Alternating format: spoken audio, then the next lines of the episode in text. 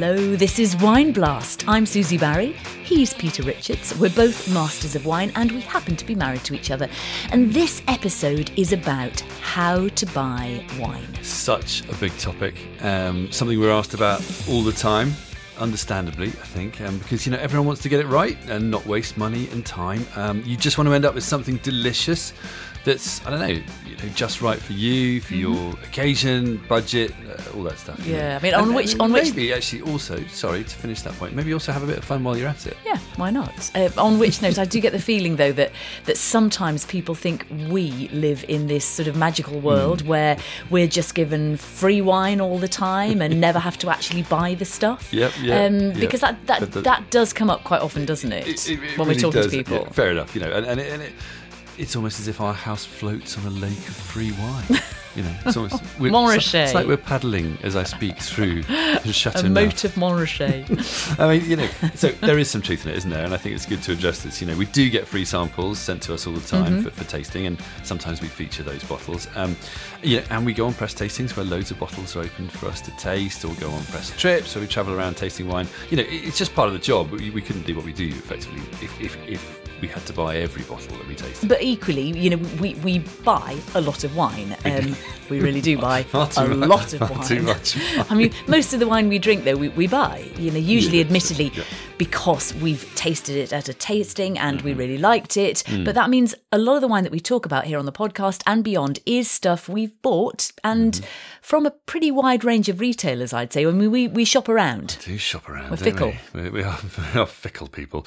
Uh, I think it's pretty normal, though. I think most people do that. It's a healthy thing to do. Um, you know, we've also, I think it's fair to say, got a pretty good insight into this wider topic because, you know, I've only recently finished chairing the 2021 Decanter Retailer Awards. Um, and, and the results of that are just being announced. They are indeed. Very exciting. Uh, and this show's timed uh, to coincide with that in yeah. a fit of uh, you know, in a fit of actually ha- making things happen at the right time. Making it happen, making it happen. Rare, rare but, but just going to the Decanter Retail Awards, that, that yeah. was a lot of work, wasn't it? Yeah, I know. The, I know there was a lot of work went you into saw that. the fallout. Yeah, I mean, it was it was just spending day after day, you know, pouring over all this info from retailers of of, of all kinds in the UK as to what they've been up to over the last year.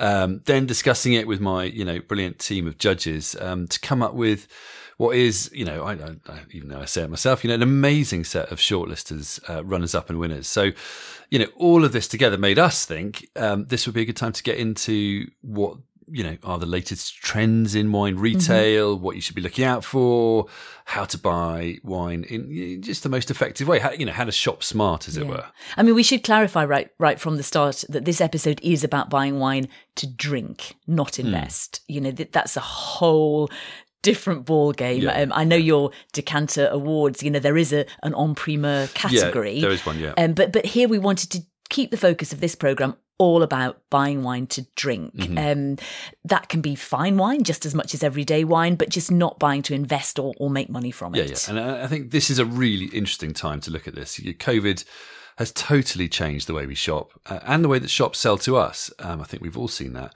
But, you know, there's also a whole load of other dynamics going on that are making this issue fascinating uh, at, at the moment. So, you know, as we emerge from from the pandemic, from lockdowns, uh, we're also gearing up now for Christmas and New Year. You know, traditionally the peak time for wine sales. So we thought it would be worth taking a fresh look at, at all of this and, and, throw in a few wine recommendations at the end too, by way of cherry on this particular cake. Absolutely. Mm-hmm. And anyway, we, we thought the best way to go about this was to use the results from the Decanter Retailer Awards as a springboard to discuss broader points about wine retail, which, to be honest, I think are similar pretty similar across many parts of the world, aren't mm. they? Yeah, yeah. Um, we'll be hearing from two brilliant guests Paula Tisch of Vindenista, a small single independent wine merchant in Acton with a unique approach to selling wine, and then also Pier Paolo Petrassi, head of beer, wine, and spirits at Waitrose, one of the UK's smaller supermarkets, but which has always had a real focus on wine and is obviously part of the John Lewis partnership. Mm, yeah. So we're going to be talking about lots of things from, you know, discounts to uh, virtual events, service. Thirsty Friends come up, which mm. is very hmm. interesting. Kegs, cans, bagnums. Magnums, magnums, which are which are magnums of wine in a bag. Fair enough. If you didn't says know. it on the says it on Um, the tin as and we're were. also touching on wine shortages because, you know, in our interview with Pier Paolo, there is the following news flash. We will definitely not run out of wine at Christmas. That's the main thing. I mean, who needs petrol? Anyway, do. let's We need petrol and wine. we need we need petrol to go and get our wine. Maybe not if we buy online. Anyway, let's start at the beginning. You mentioned COVID has changed wine retail. How so? Yeah, yeah. Well, I mean, one of the first things to say is that it's been a busy time for wine shops. You know, if we dial back for a second, you know, when people ask us, which they do regularly, what's happened to wine sales and consumption overall during lockdown, there's an expectation everyone's been going crazy and, and drinking loads, but that's not really the case. You know, if you look at the figures, they seem to show that overall consumption has actually declined. The OIV figures said it's been the lowest uh, consumption globally of wine since 2002, and that's you know that's quite a big dip. Surprise, isn't it? Yeah, it really and is. It's, yeah. and it's partly because restaurants and bars couldn't operate normally. What we call the on trade uh, couldn't operate normally during lockdown. Uh, you know, and that accounts for about half of wine consumption in normal times in the UK. You know, but what has happened is that people have bought more wine through shops as a result. Yeah, so it's been it's been a boom time for wine retail, but but how have things changed? Yeah, yeah. Yeah, uh, I- Well, I mean, I guess it's partly been a sort of rapid acceleration of trends that were there before, but just got fast forwarded. Things like online, for example. You know, when lockdown happened, even though wine shops were deemed essential services here in the UK, I love that. I do love that. Sorry, Wh- we just I said that they we were have got our heads essential screwed on in some ways, haven't we? Not always. you know, um, people just didn't want to go out or just wanted the convenience of shopping online. So you know, online boomed, and, and retailers who didn't have efficient online operations had to get one fast. You know, and many of them did, often with a click and collect. Yeah. It was, you know, people people innovated quickly. They, they moved. I, I, changed, I think you had some. Did you not have some facts and figures about Always that? have facts and figures. Gotta Thank have some asking. Yeah, yeah. FNFs. So we had some facts and figures. Peter's FNFs. Um, the uh, the Economist had an article about how consumer habits, general consumer habits, not just wine, Not have- specific to wine, No, no, no. have undergone you know a dramatic shift over the last eighteen months. Apparently, from late 2019 to March 2021, spending on services was down by a fifth. While spending on goods held up, which means people were buying things online rather than, than services, which you do more in real life. You know, Hmm. according to the UK's Office for National Statistics, share of retail sales made online, again generally, has risen from less than twenty percent before the pandemic to nearly thirty percent now. So it's just accelerated those trends. And I mean, and so, so what else has changed if we think particularly about wine, though? Yeah, yeah. I mean, it-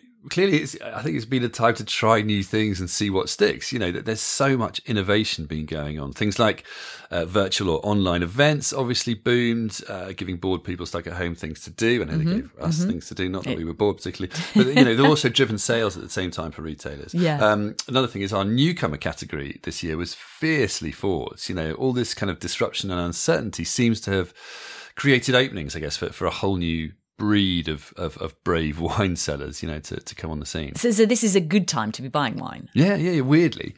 Um, you know, I think there's just a lot of healthy competition out there going on. So, you know, lots of new kinds in terms of businesses. innovation, you know, Exactly, yeah, yeah. exactly. You know, uh, um, you know, thing companies are engaging with people in so many different ways now. Um, you know, I remember it used to be in this competition that the supermarket category was the one that you know that's the one we left to last. It was always the most exciting to judge, the you know the most hard fought, and the, the results were always the, the, the most anticipated in that category. Yeah. you know now it's so much broader than that. You know, online retailer, virtual events, sustainability specialists.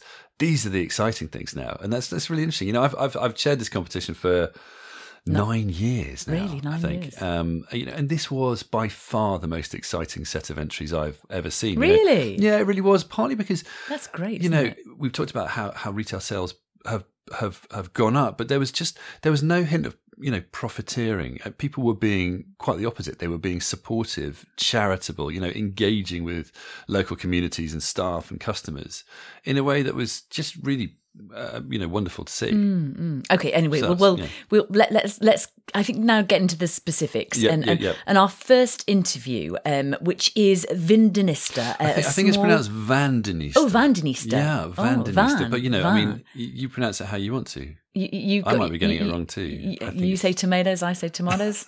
I say Vin, and I'm I'm I'm from Yorkshire, so excuse me. Vin from sounds like something yes my my mum would say. So Vandinista. Does that mm. sound more? Oh, that sounds very. That very sounds a bit French. Maybe it's meant, oh, who knows. No, no, anyway, Vandenista is a mm. small independent wine merchant. Um, as we've said before, they're in Acton, West London. Now they only stock 150 wines, but they have a hybrid model whereby you can go in and simply buy a bottle of wine, but you can also drink wines by the glass or mm, bottle mm on site.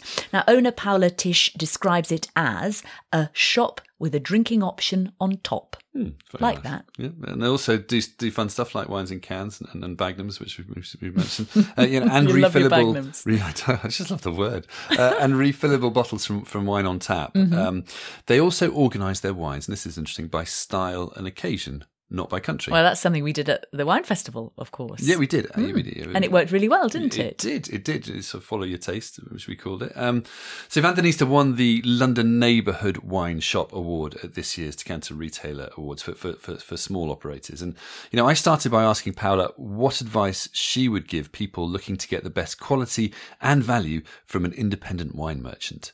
I would say an open mind is always a great start. Um, if you go in thinking you only want to buy French or you only want to buy Spanish or you're only going to buy this, um, in a shop like ours, which is fairly small, we've only got about 150 lines, sometimes we can't uh, offer exactly what you're looking for. But what we can do is maybe offer an alternative. Um, and I think that's where independence come into their own. Mm. And so offering alternatives, that, that, that assumes a conversation, you know, advice really. It does, but also um, on our tasting notes, every bottle has a tag, and we do say, um, if you like a Malbec, try this. Uh, if you like a Rioja, try that. Because not everyone wants to have a long, deep conversation in an independent. You know, some people do feel that um, they don't want to engage because they're a bit nervous, and that's fine. Now, you make a big point of organising your wines by style and occasion rather than by region or country, which is the traditional way of doing it. D- don't people get lost? I mean, how does it work? Buying wine on countries is um, of quite an old school way of doing things, given that winemakers um, are doing so many different things in, in countries like if you if you if you just buy wine from Argentina, you pick one off the shelf. What if you've got uh, Criolla Pice that's really light, but you don't know that. Um, if you're buying a white Rioja, you may get a nice old school one. You may get one from Viura, but you may get one that's mainly Sauvignon. You're going to have a bit of a surprise. So I think it's um, a way of, uh, of kind of putting it into occasion and into taste, um, I think is a better way for us because I think most people, when they come in, we ask them about well, what style of wine, what do you like to drink? Mm. Um, and that's always a good. And normally people they might say Malbec, but that's a Malbec or Rioja. That's code for I like something rich and I like something smooth. Um, and I think that's where we play well. I think it's harder in, in a large supermarket because you just don't have people to explain it. And it's a good shorthand and it makes sense because that's what most people ask us for. Mm. I'm having chicken tonight. I'm going around to a, I'm going around for friends. We're having friends round tonight. We actually do say, well, how much would you like to spend? Um, and sometimes they'll say, well, not much because these friends don't care about wine. And that's fine by us because we've got some good, you know, we call them thirsty friends. We've got some, you know, some good bankers that you can just open, pour, enjoy. Nothing special, nothing complex, just hugely enjoyable. And you'll enjoy drinking them as well as your friends. We've all, so friends to impress and thirsty friends. We've all got friends like that, haven't we? I'm sure. But you know, why should people shop in a small independent merchant like like you rather than, for example, just go to the supermarket, which is easy, or place a big online order? I mean, I think that people sometimes fear that going to a small independent merchant means it's going to cost them more, for example, or it's going to take them loads more time. And you know, I think we we made a clear point never to compete with supermarkets. We can't. Um, we don't just look for rock bottom wines that we can put on the shelf to hit a price point. That's not where an independent like us plays. Um, we look for really good value wines, and the hardest part of my job is choosing. I would say choosing the under twelve pound wines because they've all got to be wines that we drink and we enjoy. It's not going to be there on the shelf because that is a good price and we just don't care. We take a lot of care selecting the, the the, the more value wines. But also i think it should be an experience. It's about service. Um, we we know people. We get to know their tastes. We can make recommendations on what they like. Um, we can steer them away from wines that we know they absolutely won't like. Um, I, I think it's personal service in an independent um, and in a single independent because we are a single independent. We aren't um, you know we haven't got several shops. I think that's where our strength is as well. Mm. we know people. Um, you know when people turn up and they've forgotten their card we will say if we know them well you can come back and pay later obviously if we don't know them we won't say that i was going to say i'll be popping around quite soon then uh, this sounds like wonderful yeah. terms so you also do uh, refills uh, with wines on tap uh, talk us through how that works. you know, sounds great from a sustainability point of view, but what about sort of quality and, and, and shelf life and that kind of thing? We buy them in kegs, and you do get quite long shelf life in that in in the kegs, um, as we know because we um, had to shut off our kegs. We stopped doing um, refills during lockdown because we also got the kegs for our house wines to pour when people wanted to, to drink in. And so we had a bit of a gap, a few months gap, when we actually didn't use them. And then we went and retasted them, and they all tasted fabulous, which was really, really good news to us. And it just proved that kegs actually have a really pretty decent shelf life. Um, the benefits, I mean, we don't we don't go for necessarily the cheapest of the cheap. You are saving maybe 60 pence on a bottle we worked that out because we actually took uh, a wine that we normally have on the shelf. Uh, actually, we had it in keg as well. And there was about a 60 pence difference, which isn't necessarily a massive saving, but you are bringing back the same bottle the whole time. Um, and so, A, you are getting some savings, but on a sustainability point of view, you are not using up that glass. It's about sustainability. Um, people buy their glass, their bottles from us. We, we actually, we don't take anyone any any old bottle because we actually have a measurement in there. So we actually make sure that people have their proper 750 mils or 500 mils. We do a slightly smaller mm. format and we do them in grolsch bottles which have a really tight cap. And i've obviously tried out how long they last. Um, and I would say if you keep the cap on, you can get two to three days out of them. And tell us about your Bagnums and your cans too. Are they are they proving popular? The Bagnums we've sold um, probably pretty much since we started um, back eight years ago, um, and they have they, they, again there's premium wine in there, um, and we've built up a big fan base for those, and we do um, we do sell them. The rosé goes um, really well in the summer, as you can imagine, because they're portable, they're great for picnics, um, they're great. People take them camping, they take them to um, concerts um, and events where um, you're not allowed to bring glass bottles in. Hmm. Uh, they go really well because they're a portable format and people know the product inside is good. Cans are, I would say, still very embryonic. Um, they haven't quite caught the imagination of um, the customer or at least our customers. And i know i've been chatting to some other independents and they they feel the same way. I think there's a lag. I think they will take off. Um, i just think at the moment there's still the oh my god it's in a can um, barrier. And also um, 250 mils in a can looks like a really small pour um, so it's trying to get people's heads around that. We do one brand at the moment, and it's uh, AA Badenhorst, seriously good juice in the cans for a can and the price. Um, and I think once people get their heads round um, that, it, that you can pour it out of a can. You don't have to drink it from a can. And if you only want to share a glass of wine with a friend, um, they're a really good alternative. Uh, mm. You get you get two one two five mil pour. So I think it's not just a sustainability thing. It's also um, you know, drink moderation. You want to have a bit, you want to have a, you want to have a glass of wine, but you don't want to have, or you want to have two glasses of wine by yourself, or you want to share it with a friend. Really, really good format for that. So I hope to, I'm not giving up on them.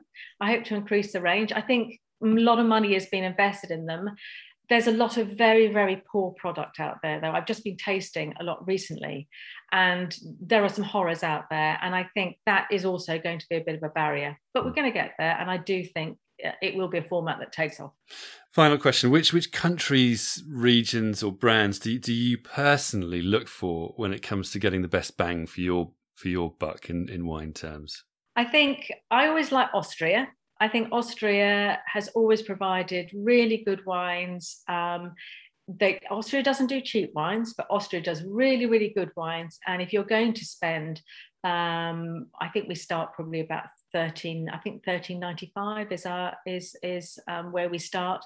I think you can get just really, really good wine from Austria. If you like silky reds, um, you know, Zweigelt, Blau, Frankish, you don't have to spend a fortune um, to get a really, really good experience. I also think looking slightly outside popular regions, um, you often get a good bang for your buck. Uh, wine that I'm very fond of. It's 10.95 and it comes from Navarra, and it's just and it's got a bit of age on it, and it's just seriously good for people who want to who want a Rioja, maybe an old school Rioja, but also people who like Bordeaux. And that I recommend that a lot because it, the label's great. It's very old. It's old school. It tastes good um, and it's really good value value for the money. Bul- Bulgarian Pinot again under under 14 pounds. You can't get you cannot get a good Burgundian Pinot for that. You can get Burgundian Pinot for that money, but I, it's not something that I would personally I would personally drink, and I wouldn't want to sell to customers. Um, so I think it's just looking at, at you know being prepared to try slightly outside maybe a popular area or a slightly different country um, you know, a different country. Um, Portugal, again, I think people think Portugal at the cheap end, you always get good value, and you do. But also, even at the premium end, you can get some really, really good wines from Portugal, where you might get some fairly mediocre wines from somewhere like Burgundy. Sounds delicious and very, very sound advice. Paola, thank you very much indeed for your time. Thank you.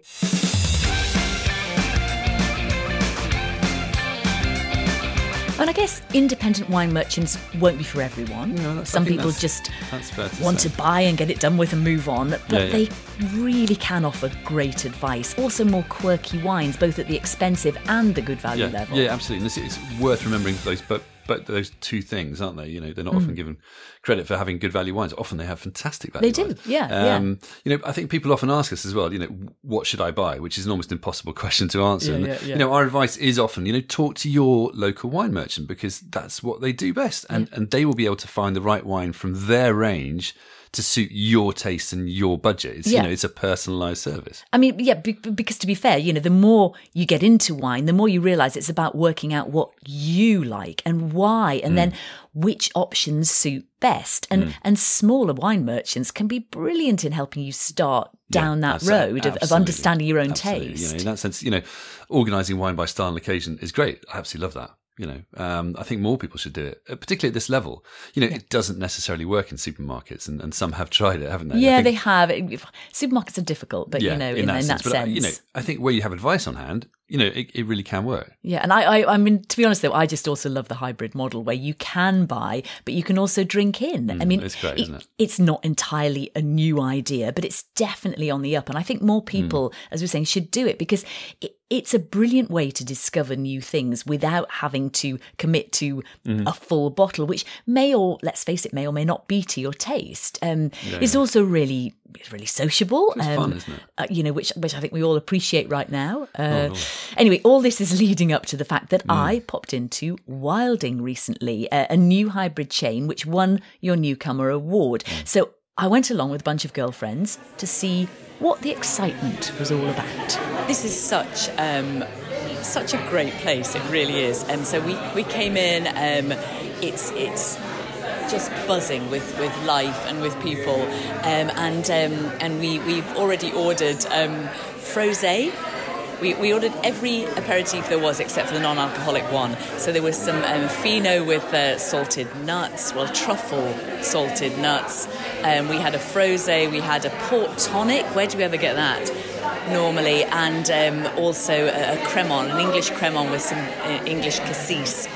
Um, but also, there's a whole load of bottles of wine here to choose from. Um, I've actually gone for a Gaia Assyrtiko just because it reminds me of, of being in Santorini and having the most delicious, delicious wine that you could ever wish for. So I love this place. It's really, really nice. Um, it's very friendly. It's got a great atmosphere. Um, there's not much to dislike about it, really. Beautiful. As I'm standing here, beautiful lampshades, yeah. Anyway, that's not the most important thing, uh, but it's fun. It's lots of fun, and uh, there's lots of large wine glasses about to go to our table, so I'm going to go. But great place, yeah. Lampshades and frosé. Good God. Good God. This is what happens when you hit the town. I was having fun. Oh my word, dear listeners! I, I, I can Frosé only, was definitely a new can one on only apologise. No, they look like fun. The photos look like fun. I tell you what. Oh, It and I do love the was sound of the fun. um, the. With, was it the fino with the? Oh, truffle salted nuts. oh, my word, that sounds good. That was really good. Yeah, yeah, I'll leave that one with you all And- because and- and- is just heaven. and the wine on tap sound sounded fun too. Did it? It was. it good? Did it it, was. Yeah, good yeah, and it works well. Yeah. You know, we had a refillable bottle that they just filled up from the tap. Um, I mean. It, it was initially a bit weird, I'm going to be honest. And Mm. Okay. I, I did actually question whether we were being given the right wine. Um, poor that- waiter. that's, you- that's just because you're Um, contrary, isn't it? because, I- because I'm what? Nothing. Anyway, but I, you know, because well, it was served to us from this clear glass bottle, um, without a label or a cork or a screw cap or whatever. But our waiter, you know, was very patient and um, and reassuring. Um, you know, and he explained that they they fill from the from the tap from the keg of the problem? What- wine. what- didn't, didn't, you Well, expecting it to I come thought, differently? I don't know. I, I, I sort of hadn't got my head around the fact it was coming from a tap, and therefore this bottle. I sort of expected it still to be in the right bottle somehow, which Ah. was mad. Whereas the bottles are all um, particularly Wilding bottles. I think they've yeah, got a yeah. little red well, logo sense, on them. it, for the refill? It does, it does. I mean, let's face it, it's obviously a really sustainable option. You know, you Mm-hmm. do need people, I think, to have the more expensive and exciting wine as well as the house wine, you know, which they did. Yeah, yeah, um, that's- that's and, and then it'll work properly. But, but, you know, that is increasingly the case anyway, I Yeah, think. I think so. And more and more people are doing it too, and doing it well. So it's, it's great to see. You Yeah. know, and I, I think it kind of probably sits alongside that trend for people to invest in Enomatic machines, doesn't it? Yes. Which you know keep the ones that are, keep the wines fresh, so you can buy it by the glass. You know, even from a really posh bottle, for yeah, example. it's you just know. a different way of doing it. I Yeah, think, and that's, really. that's definitely been a, a sort of really notable trend lately in, in hybrid venues and beyond.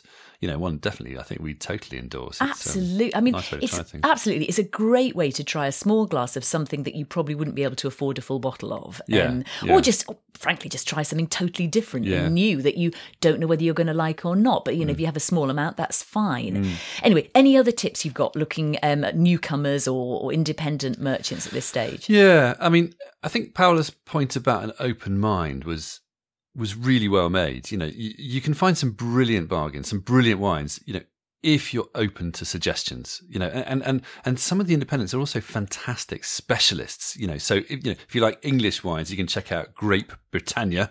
See what they've done there. Where are they? then? Uh, they're in Cambridge. Okay. Um, they won our English and Welsh Wine Specialist Award. You know, amazing range, totally passionate, kind of evangelical owners.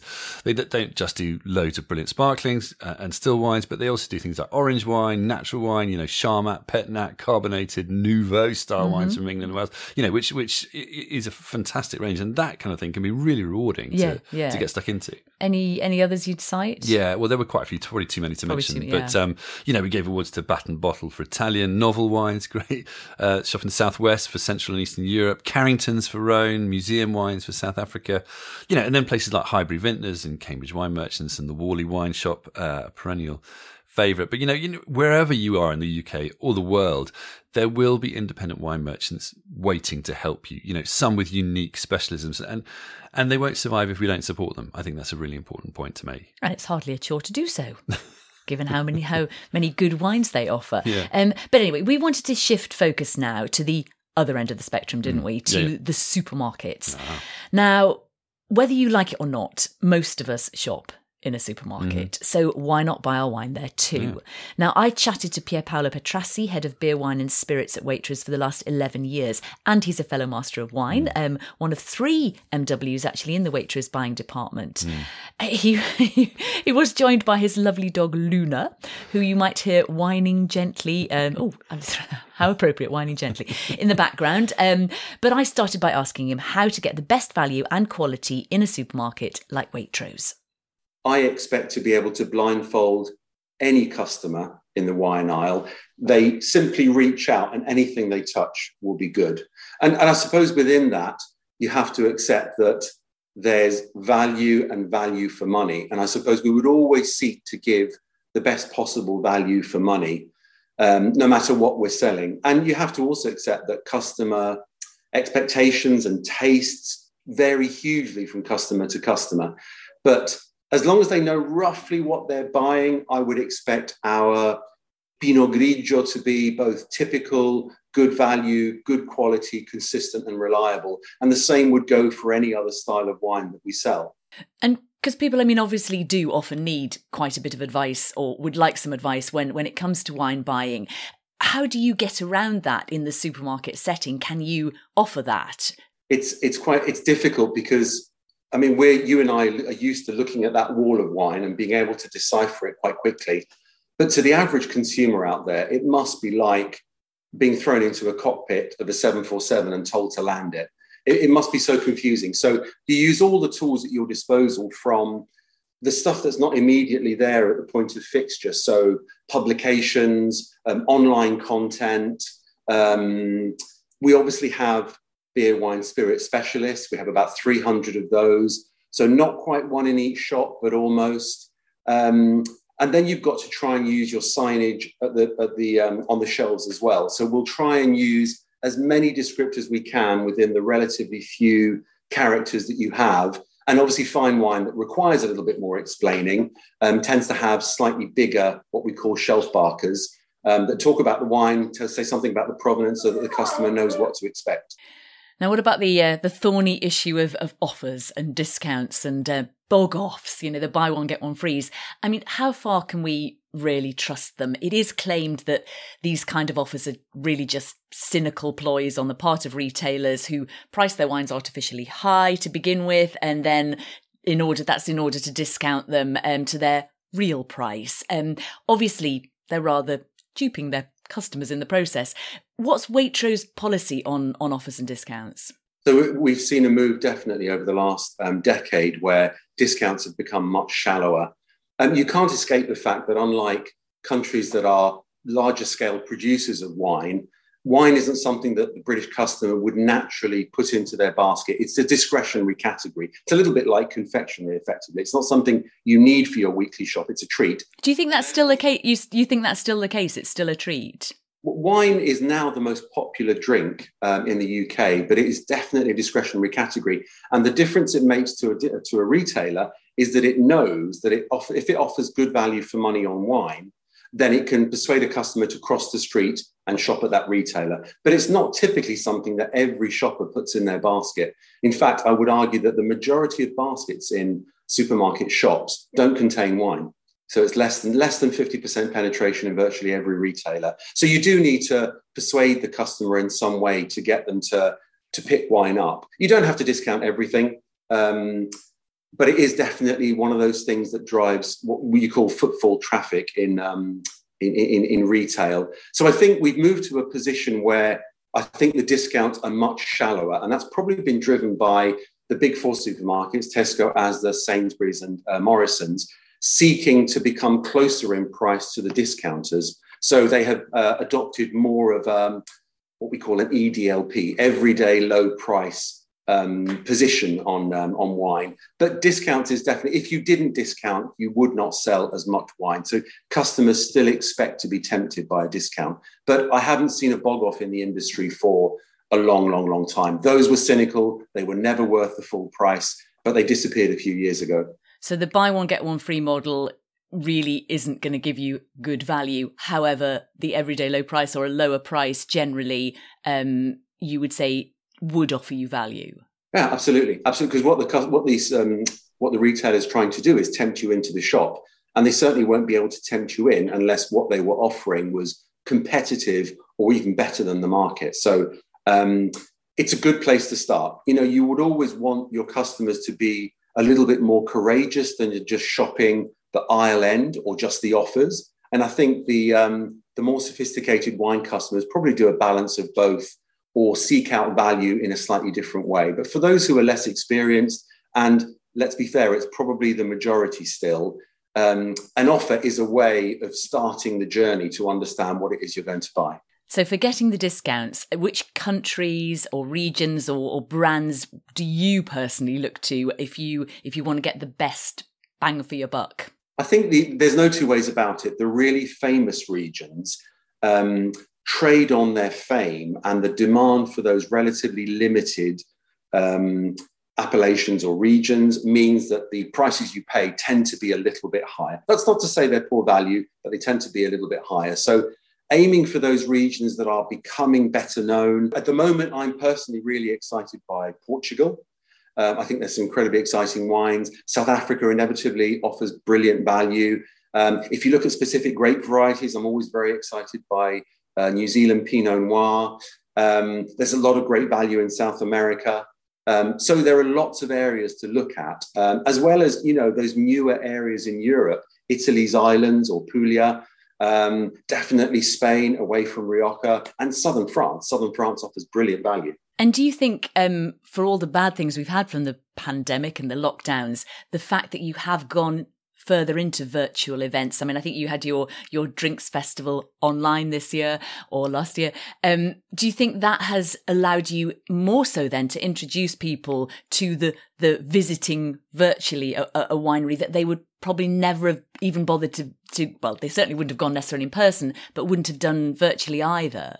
I, I, I think so, and it and it took it really took us by surprise, Susie. It was um we sort of decided to do it on a slight wing and a prayer with no choice really because we couldn't help hold a, a, an event in person. And it really surprised us the number of people the customers who were very pleased to sign up who were happy to go and buy bottles who tasted with us online. And we've seen it across all drinks categories but it's been a real surprise a revelation. And it makes makes me wonder what the future looks like. Exciting but i think the future almost appears to be a blend of the virtual and the actual um, as we work through the fact that COVID 19 is now endemic um, within, within our, our, our, society. So I suppose it's opened our eyes. It's a bit of a silver lining, if I'm honest, because the customers who have um, access these events have obviously really enjoyed them. And it gives us hope that we can, despite the challenges we're currently going through, continue to inspire customers in that way. Uh, right. Perhaps the most important question of all, the question on everybody's lips right now.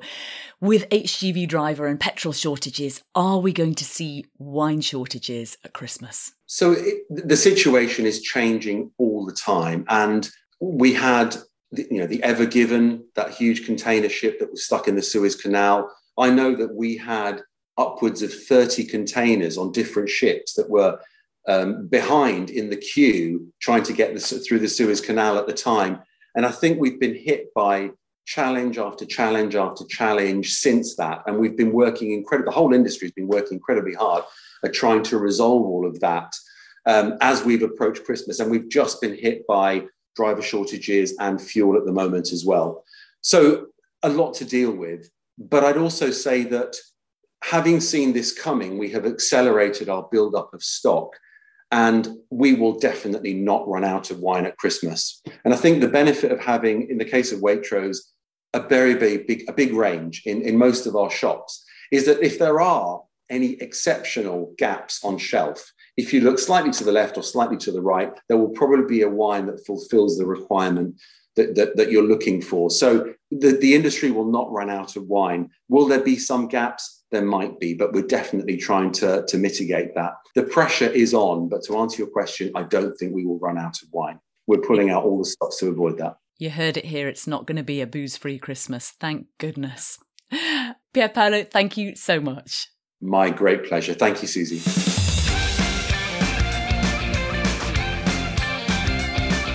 So, no need to panic buy just yet. No Christmas shortages. No, apparently not. No, no, no. Although, although New Zealand shortages yeah. are possible, as we as we yeah, heard. That is in the news a little bit, isn't it? Yeah, yeah, we did hear. What was that? The New Zealand Sauvignon Blanc episode. Mm, that, mm. yeah, and it's it's now popping back up. So yeah, yeah. But keep an eye you know, you might you might not get your New Zealand Sauvignon, but uh, Kiwi buy. Savvy. Panic buy New Zealand Sauvignon. Don't need to panic buy anything else. Anyway, mixed messages from us too, as well as the government. But yeah, you know, the supermarkets do do a good job, don't they, with with value and reliability. Yeah, I suppose those yeah. are two core strengths. And, and and you can get some good offers if you pick and choose what kind of offer you go for. Yes, yeah. I mean, I think you know what what we would always go for is the when there's a twenty five percent off the whole range, wouldn't we? Yeah, Rather than the bog offs, you know, buy one get one free is not good. But as Pier Paolo said, you know, they don't really happen anymore, mm. or hardly ever. Mm. But I think the twenty five percent off means whatever wine you love, you can buy at 25% off. That's got to be Yeah. good value, hasn't Exactly, it then? Really good value. But um, you know, you, you, talked to him about own label. Didn't Yeah, you? we, did didn't, talk didn't about have own time to feature label. Um, no, but I mean, it is it is often a good option for people to try new things. Um, and he said, and I quote, "They at Waitrose put in a disproportionate amount of effort to ensure it's consistent, reliable, safe." Hmm, And he added that they're not just for good versions of the classic styles, you know, like Chianti Rock and Malbec, but also increasingly they're using the own label to to tempt people to buy things from off the beaten track, which is great too. Mm, It was interesting to hear about discounts too. You know, he he didn't say they're doing less of them, did he? You No, know, just no. that they're shallower. It's very diplomatic. Yeah, you know, I think so many wine sales in supermarket are still made on discount, aren't they? Yeah, Um, yeah, yeah. I don't. I don't know if that's a good thing or bad thing. Whether people then know. just get used to buying on offer, where you Mm. know, and and that's a flaw in wine's model, isn't it? But anyway, I mean, it's not often the producer's fault. It's often the retailer uses it as a way to get people into store. Into store, yeah. what was he said? He said he said if mm. you didn't discount, you wouldn't sell as much wine. Um, People still expect to be tempted by a discount. That's that's one I think that's up for discussion. Mm. Yeah, I think that that's that's another episode, isn't Mm, it? Um, but it was interesting. He admitted Bogoffs were cynical. Yeah, yeah, you no, that was good to hear, um, just good to- so to- to- to yeah, say yeah, that, yeah, think, yeah, yeah. yeah. I mean, you know, as we said, the way we do it, we just wait for a whole range discount, twenty five percent off, where you know the wine you want and you can get it cheaper than you usually would. And Mm. and I think maybe then buy in sixes or twelves, get them to deliver to your home. Yeah, that's a really good point, You know, because because we love to see how a wine develops, don't we? You know, so if you've got half a dozen bottles or even a dozen if you love it, f- brilliant. It's a great way to buy, for example, champagne, isn't it? Yeah. You know, even if you buy a, a non-vintage, if you buy six or or twelve, and just see how they develop. Open one when you buy them, open one another couple of months later, and just over time, just see how they develop. a couple of months between couple of champagnes. nights, a couple of minutes. but uh, I mean, Yeah. or you know, buy buy mag, never mind magnums, buy magnums. You know, godchildren presents, special years. I mean, they make the best presents ever, don't they? Really. They really do. I mean, I, I would say, and I'd argue better than port. You know, fizz ages really well. And who doesn't? everybody you know, loves everyone, it. Everyone wants to open a Yeah. bottle of fizz for a birthday. They don't necessarily An want to open a bottle of you know, a, a, a vintage year would be So a good, a good tip there. Another good tip on, on wine buying. You know, and and um, to go back to Waitrose, they didn't just win the supermarket category at this year's Decanter Retailer Awards, but they were also runners up in the champagne and sparkling wine category. So uh, that's relevant to what we just discussed, uh, and the England and Wales category too. You know, I think obviously different supermarkets. Um, are good at different things, some better Yeah. at wine than others. But you know, you can pretty much always find good things wherever you are in the world, in whichever supermarket, from you know Aldi to Costco to Tesco to whatever.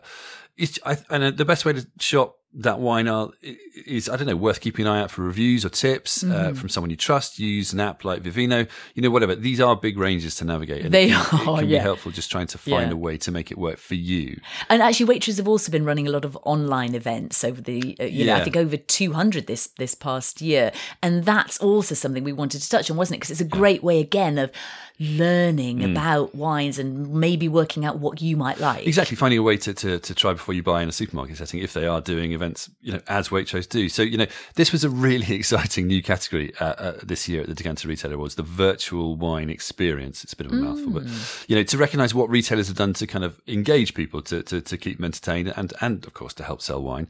You know, so many different kinds of thing of uh, things have been done. It's just great to see. It's it's definitely worth looking into if you haven't already. A good way of, as we said, trying wine and just having a bit of fun. You know, And do you think these things are without leaving still happening? You They know, are still conti- even though we're kind we were of obviously judging a period, eas- a period of yeah. a year um, Yeah. last year, but you know they are, and just look out for them. You know, I mean, Naked Wines have had their thirst, thirsty Tuesdays, uh, which were fun. Laithwaites did a virtual, did their virtual vintage wine festival. Um, Vinoteca had their wine workouts, Love and the online wine tasting club was absolutely bonkers, uh, but fun. Uh, and they even invented a new packing machine to send out small bags for tasting samples uh, to stave off bankruptcy, and that's the way they got through the, the, Yeah, the well, lockdowns. And it's just a great story. yeah.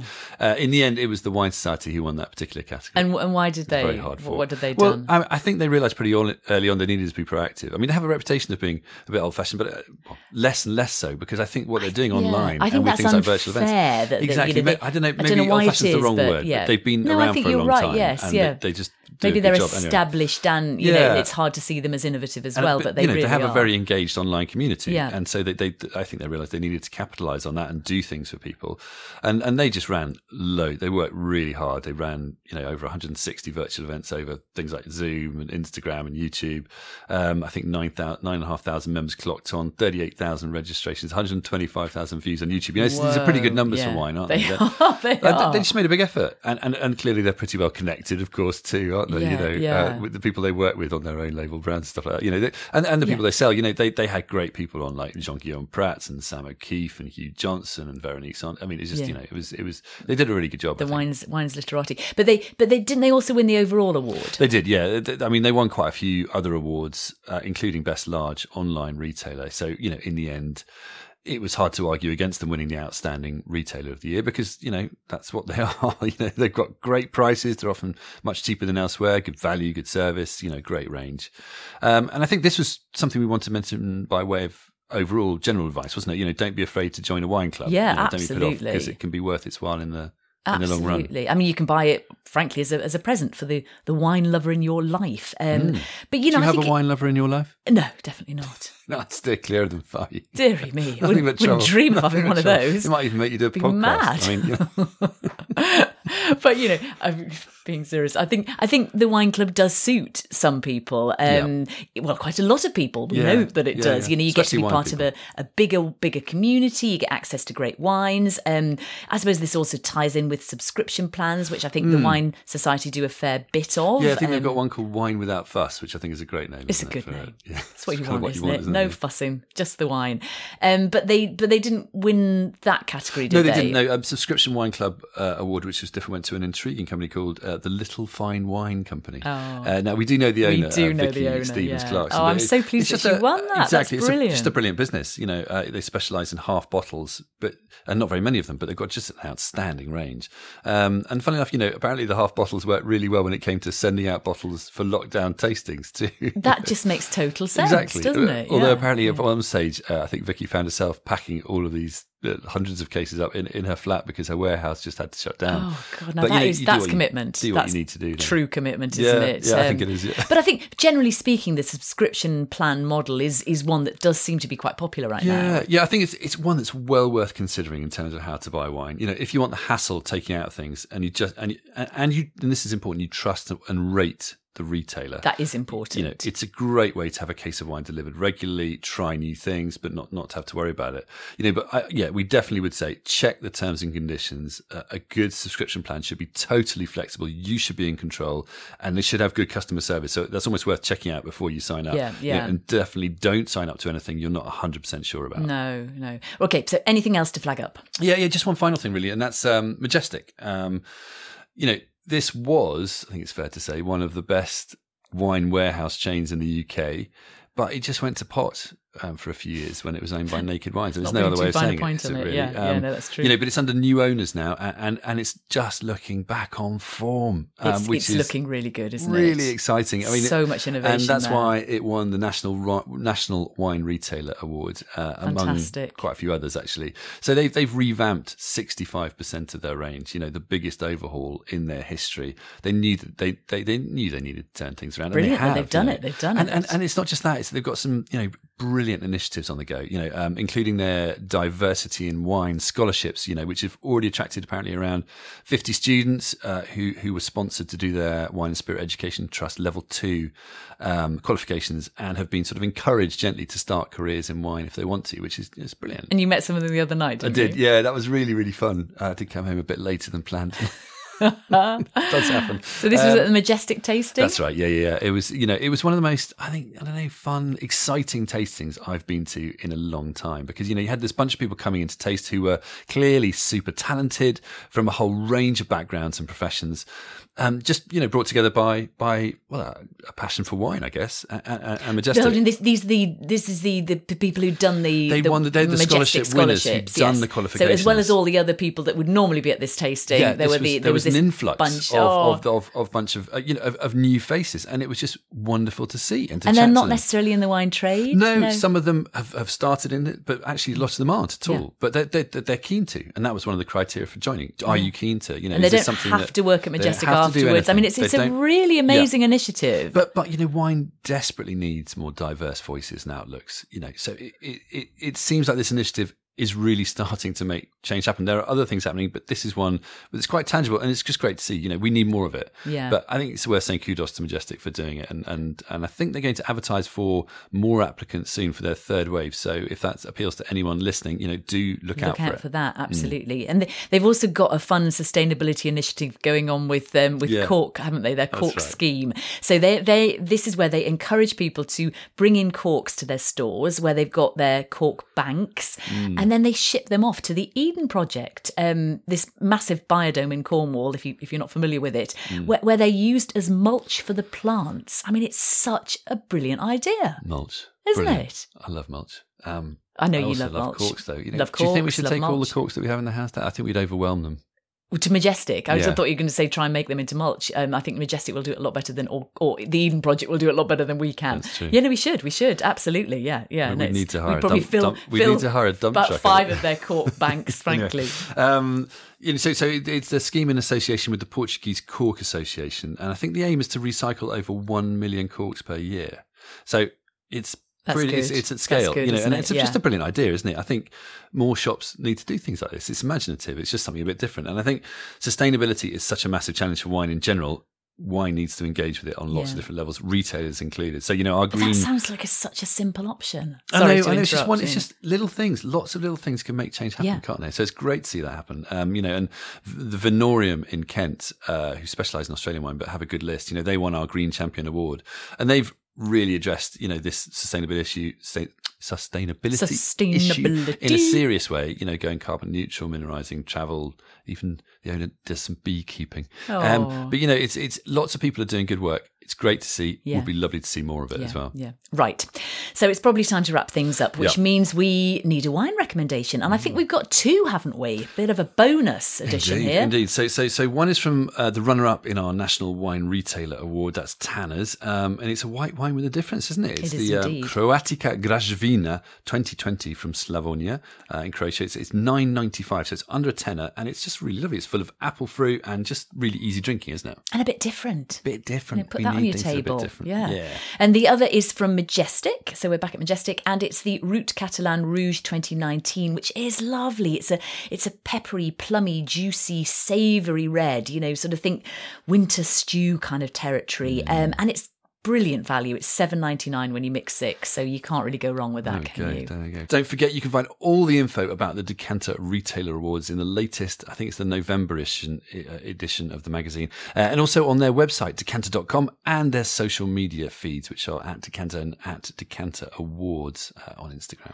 Now, if you haven't already, do join in our fun and potentially very worthwhile English wine giveaway, which we featured in our last episode English Wine Now What? All you need to do is give us a rating and review wherever you get your podcasts. Then let us know that you've left that review, and you will go into the hat or the wine bucket to win six medal winning wines from the Wine GB Awards. The deadline is Sunday, the 17th of hmm. November. So that's our last piece of advice, isn't it? You It is indeed. If you just won all our giveaways on this podcast, you might never need to buy wine again. There we are. Thank you to Decanter, also to Paola Tisch and to Pier Paolo Petrassi. And of course, thanks to you for listening. Cheers.